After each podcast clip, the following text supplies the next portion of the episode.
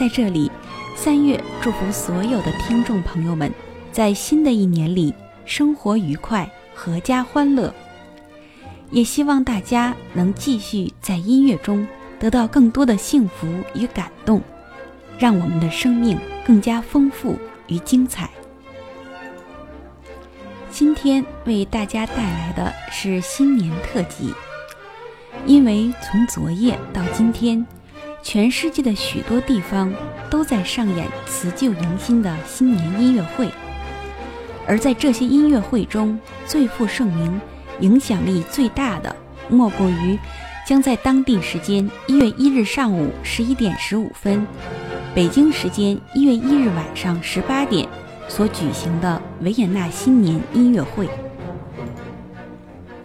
这一文化盛事自1959年开始，通过广播和电视信号向全世界传播，目前已经覆盖了一百多个国家和地区，收听收看者数以亿计。我们今天的节目就来聊一聊维也纳新年音乐会的前世今生。说起这个音乐会的历史，可以追溯到1847年，当时的人们就已经有了用音乐会、舞会等娱乐方式来迎接新年的习惯。十二月三十一日的晚上，一场音乐会正在维也纳郊外的一个露天舞台举行，指挥便是老约翰施特劳斯。他是辉煌的施特劳斯家族的创始者。当时，他组织了一支高质量的乐队，在全欧洲巡回演出。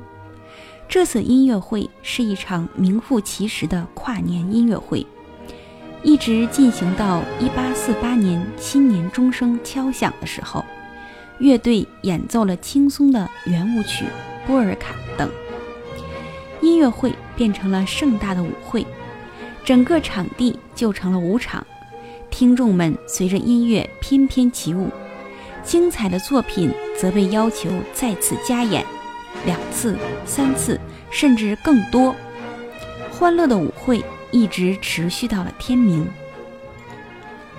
这场在一百七十年之前举行的音乐会，就是现代维也纳新年音乐会的起源。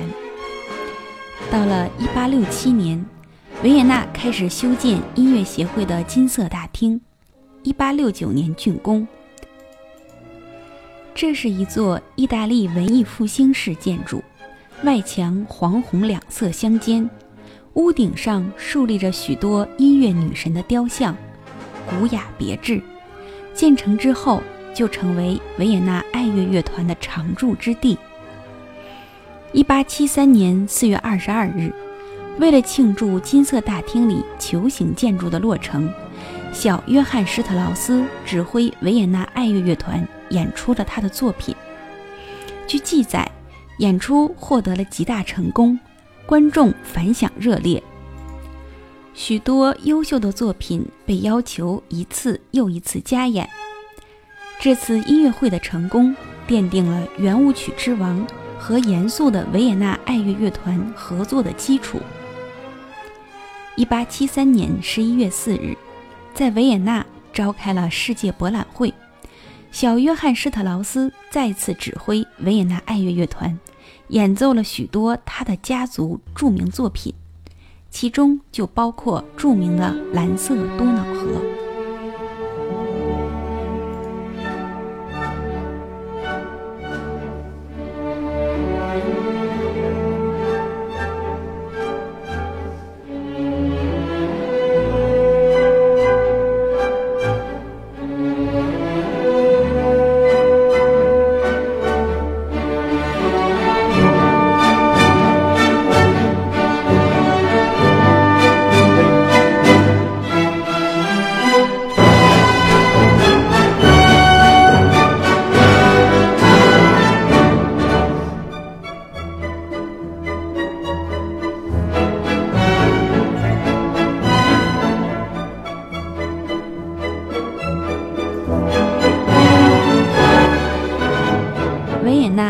乐团形成了演奏施特劳斯作品的传统，得益于一位非常有名的作曲家，他就是克莱门斯·克劳斯。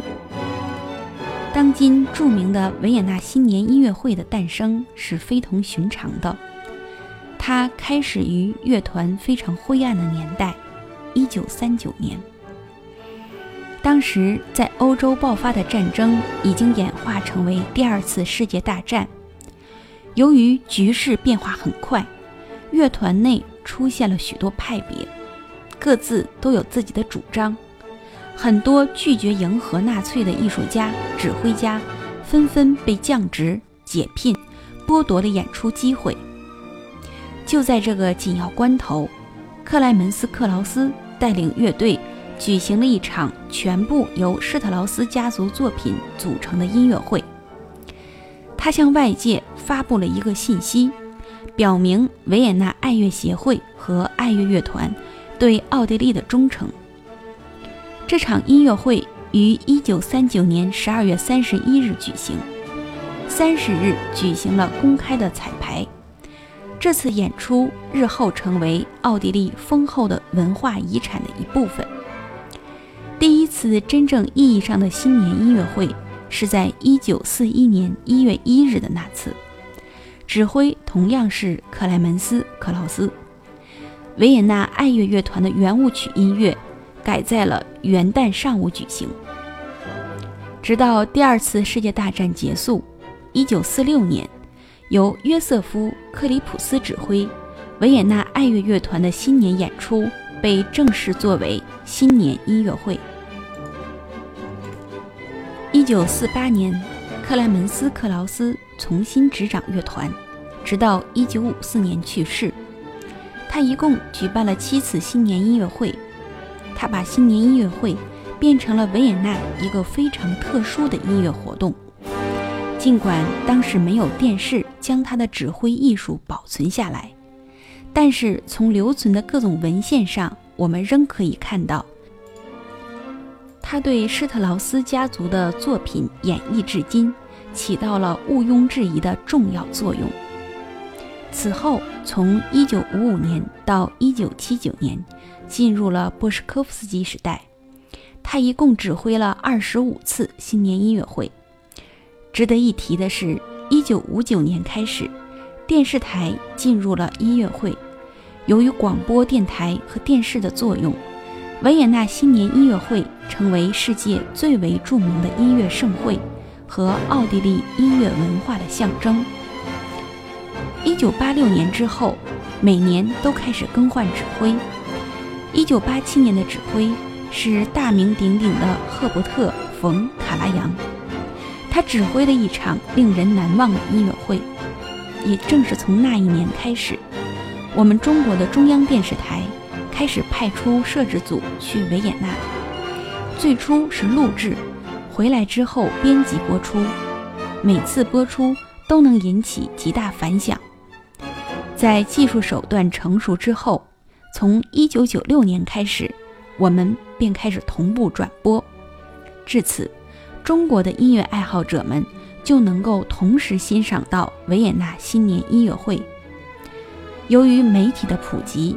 我们从此就知道了许多耳熟能详的指挥家，比如卡洛斯·克莱伯、祖宾·梅塔、里卡尔多·穆蒂、洛林·马泽尔、马里斯·杨松斯、小泽征尔等等。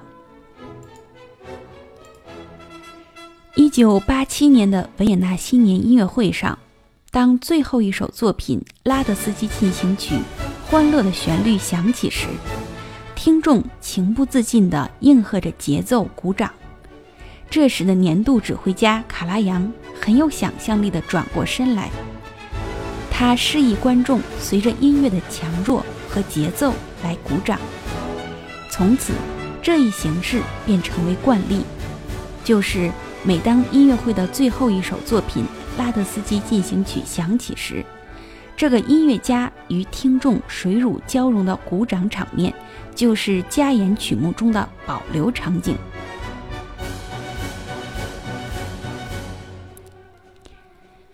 一九八九年的新年音乐会上，当《蓝色的多瑙河》乐曲开始时，听众们以热烈的掌声鼓掌表示欢迎，打断了音乐。这时，指挥家卡洛斯·克莱伯中断了指挥，转过身来，以流利的德语向现场观众以及电视机前的观众们说：“维也纳爱乐乐团和我敬祝大家新年快乐。”从此以后。这也成为了维也纳新年音乐会的一个惯例。以前呢，如果音乐已经响起，你还鼓掌，会被认为是很不礼貌的行为。别说是音乐正在进行了，就是乐章之间鼓掌也很不好。但是从此以后，这就成为一个惯例，就是返场曲目的第一首一定是《蓝色多瑙河》。而当乐曲开头部分响起的时候，此处可以有掌声。这时，指挥都会以自己精心设置的方式，带领乐队向广大听众、观众致辞，不是长篇大论，就是一句“新年好”。值得一提的是，在2002年，日本指挥大师小泽征尔在这个环节中，请众多的乐手。以不同的语言向观众致意。最后，乐团的小提琴首席，他是一位奥地利人，他站起来说：“新年おめでとうございます。”就是说，他用日语 来问了一句“新年好”。因为指挥小泽征尔是日本人，既然日语已经被别人说了，大家就格外关注指挥会说什么。这时，小泽征尔字正腔圆地说了三个字：“新年好。”他用中文第一次向全世界观众在这个场合上问好，令很多中国观众为之动容。从那以后，基本每一年的问候环节中都会有中文出现了。一个半世纪以来，维也纳爱乐乐团用音乐。来纪念施特劳斯家族这些伟大的成员。老约翰·施特劳斯将圆舞曲从民间的舞场带入高雅音乐厅，被后人誉为圆舞曲之父。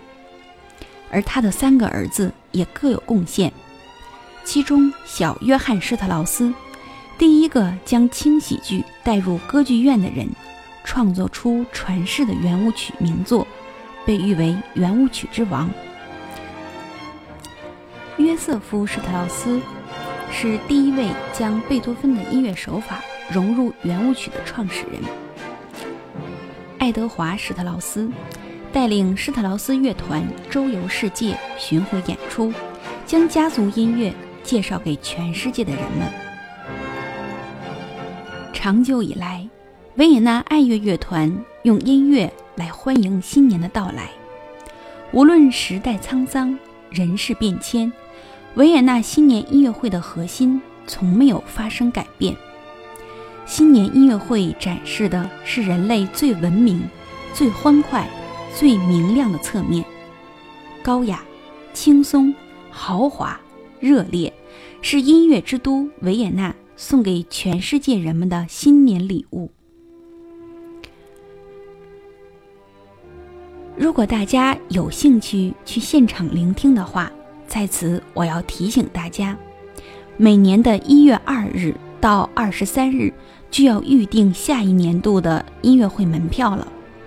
要在维也纳爱乐乐团官方网站上预定，通过英文或德语来填写电子申购注册表。二十三日结束后，页面关闭，就不再接受预定了。二月底统一摇号抽签，并公布结果。每人限购两张。其实音乐会一共有三场，十二月三十日是预演，而三十一日则是面向大多数本国观众。一月一日这一场是针对上一年度申购中签的外国人、全世界的媒体以及音乐之友协会的注册会员，还有贵宾、政要人物等等。其实我去年一月份就曾经预定了今年音乐会的门票，但是我没有中签儿。不过没关系，北京时间元旦的晚上六点，中央电视台音乐频道会同步转播。如果你有兴趣，也可以和家人一起观看。今年的音乐会指挥会是谁呢？中场表演会有什么样的精彩舞蹈、合唱或者其他节目呢？这些答案都将在今天晚上揭晓，欢迎您届时关注。在这里，三月再次祝愿您新的一年里身体健康，万事如意。我们下期节目再见。